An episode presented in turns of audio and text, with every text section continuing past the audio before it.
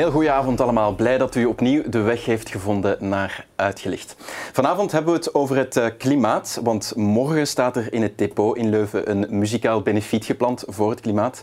Het is te zeggen, de benefiet moet eigenlijk de kas spijzen van de vereniging die de overheid of de overheden in ons land voor de rechter heeft gesleept omdat die te weinig zouden doen om onze C O twee uitstoot te verminderen. De Klimaatzaak, zo heet de vereniging, had eigenlijk al gelijk gekregen van de rechter twee jaar geleden, maar ging toch nog in beroep omdat ze zelf vond dat het vonnis niet ver genoeg ging. Liever. En uh, bij ons zit uh, Francesca van Tiele, een van de gezichten van de Klimaatzaak. Goedenavond. Goedenavond. Blij dat u uh, in de studio bent geraakt. Um, Veel plezier. De benefiet is al uitverkocht voor morgen? Zijn er nog nee, nog niet. nee, nog niet.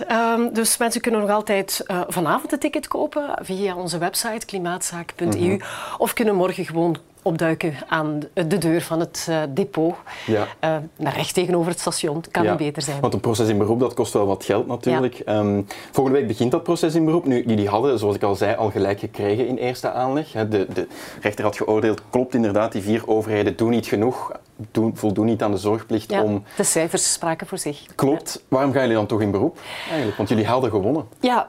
We hebben gewonnen en op twee belangrijke zaken hebben we gewonnen. Dus de overheden verzaken aan hun zorgplicht, mm-hmm. dat in de wet staat. Een overheid heeft de zorgplicht naar zijn burgers toe.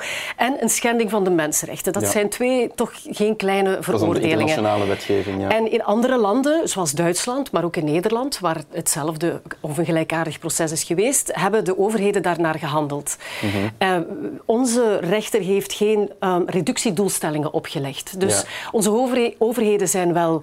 Uh, veroordeeld, maar de rechter heeft niet ja. gezegd oké, okay, en nu moet je ja, zoveel dat, reductie halen. En dat willen halen. Jullie nu dus uh, behalen. We gaan er even ja. een grafiek bij halen ook, waar we toch een beetje een beeld krijgen van um, de cijfers. Nu, het is niet, niet heel makkelijk om echt accurate cijfers te vinden, maar dit geeft toch een idee.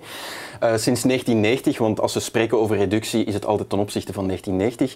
En dan de groene lijn is eigenlijk wat jullie nog, uh, wat jullie nog uh, als doelstellingen vragen. Wat vragen jullie heel concreet dat de rechter dan oplegt in beroep? Wel, wij vragen dat uitgevoerd wordt wat we hebben afgesproken en wat we ook getekend hebben in het Verdrag van Parijs van tweeduizend vijftien.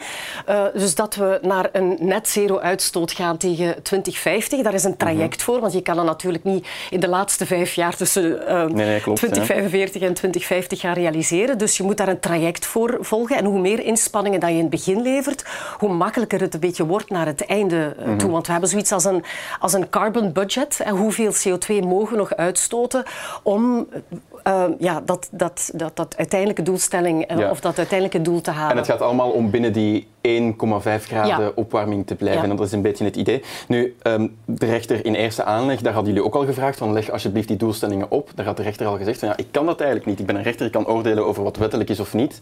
Waarom zou een rechter in beroep dan toch anders oordelen en eigenlijk wel op die stoel van de wetgevende macht gaan zitten? Wel, wat is er veranderd in de strategie? Wel, wij zien het juist niet als, uh, als dat, dat het zou botsen tegen de scheiding der machten. En in mm-hmm. andere landen is ook zo gebleken dat het wel kan.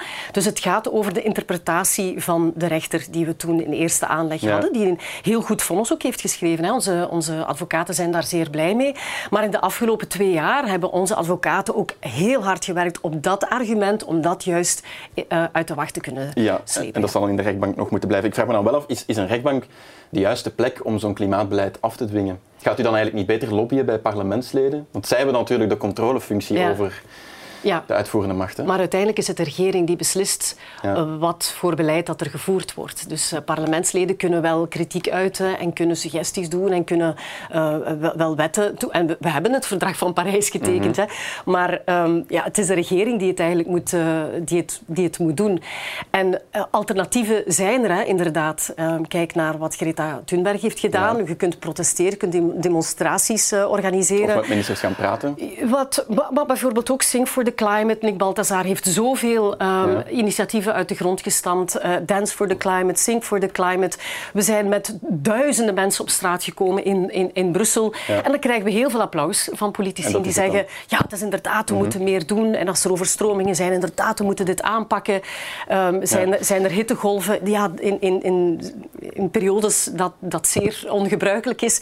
Ja, inderdaad, klimaatverandering is een feit. Maar in, de, ja, maar, maar in daden zien we dat dat er nee. veel te weinig En wat verwacht je dan wel? Want als je in ons land rondrijdt bijvoorbeeld, er zijn lage emissiezones. België doet het ook heel best goed als het gaat over zonnepanelen leggen, dat soort dingen. De fiscaliteit ja. draait allemaal rond elektrische auto's. Wat verwacht u dan eigenlijk nog meer van een overheid? Wel, het is om op dan... korte termijn ook te doen, want de eerste doelstelling die jullie willen opgelegd zien is richting twintig dertig. Korte termijn, maar ook lange termijn. Want uh, er kunnen nu beslissingen genomen worden die op termijn heel grote output kunnen hebben hè, in, in, in het resultaat van uh, bijvoorbeeld van, van C O twee reductie. Ook naar industrie. Ik begrijp ook, allee, ik werk zelf voor Canal Z, je ja, kan bedrijven niet ja, van, de dag, van dag één op dag twee zeggen en nu gaan we dat niet meer doen. Je moet wel mensen en ook bedrijven en, en, en onze burgers, we moeten, we moeten zicht hebben op langere termijn. Dus ik ben ja. eigenlijk voorstander om juist zeer uh, grote maatregelen te nemen die op termijn een heel grote output hebben en impact kunnen hebben op onze, op onze ja, maar komt die eerste doelstelling van twintig dertig, daar gaat het over een reductie van eenenzestig procent als ik me niet vergis, komt dat dan niet te snel? In Nederland bijvoorbeeld, daar heeft de rechter het wel opgelegd, tegen twintig twintig vijfentwintig procent reductie hebben ze een kolencentrale ook moeten ja. sluiten. Ja, ja. Dat heeft ja. wat impact op de economie natuurlijk. Ja. Is dat dan haalbaar eigenlijk, twintig dertig? Wel, wij redeneren van wat is nodig. En ja. we kunnen ons altijd verschuilen onder uh, wat is haalbaar. En onze premier zegt we moeten de pauzeknop indrukken. Het gaat ook over biodiversiteit, ja, niet louter ja. over klimaat. Mm-hmm. Maar het geeft wel de teneur weer wat leeft bij, bij politici. Ja. En maar ook het bij anderen. Nog wel, hè? Ja. De economie moet ook blijven draaien. Er is corona geweest ja. de afgelopen twee jaar natuurlijk. Maar de overheid heeft ook andere dingen te doen. Hè, en ik begrijp die argumentatie.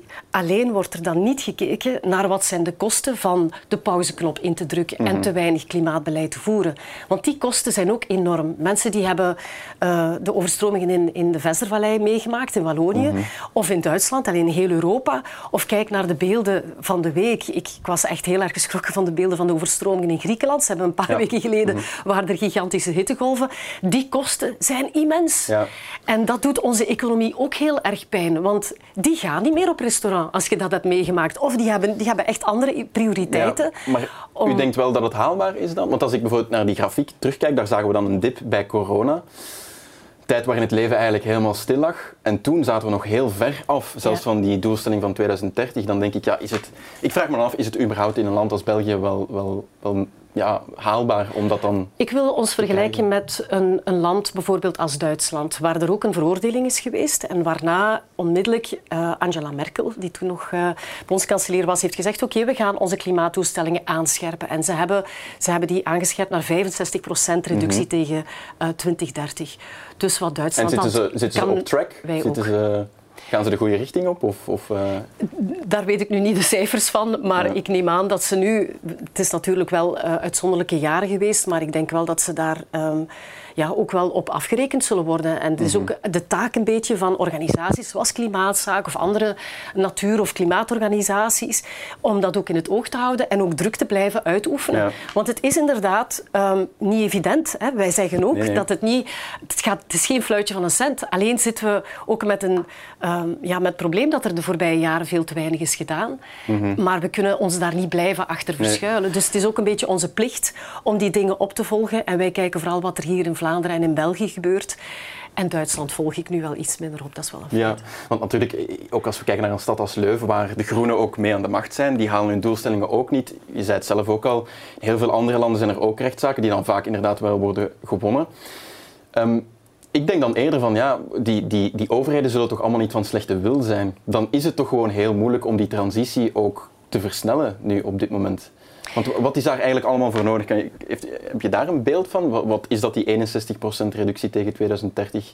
Wat, zijn dat vier vervuilende fabrieken sluiten en we zijn er? Of, of is dat, Wel, het is omvangrijk, sowieso. Hè? Het is omvangrijk. Maar het is niet dat dat van dag één op dag twee moet gebeuren. Dus ja. we hebben nu nog um, zeven jaar, laten mm-hmm. we zeggen een goede zes jaar tegen twintig dertig.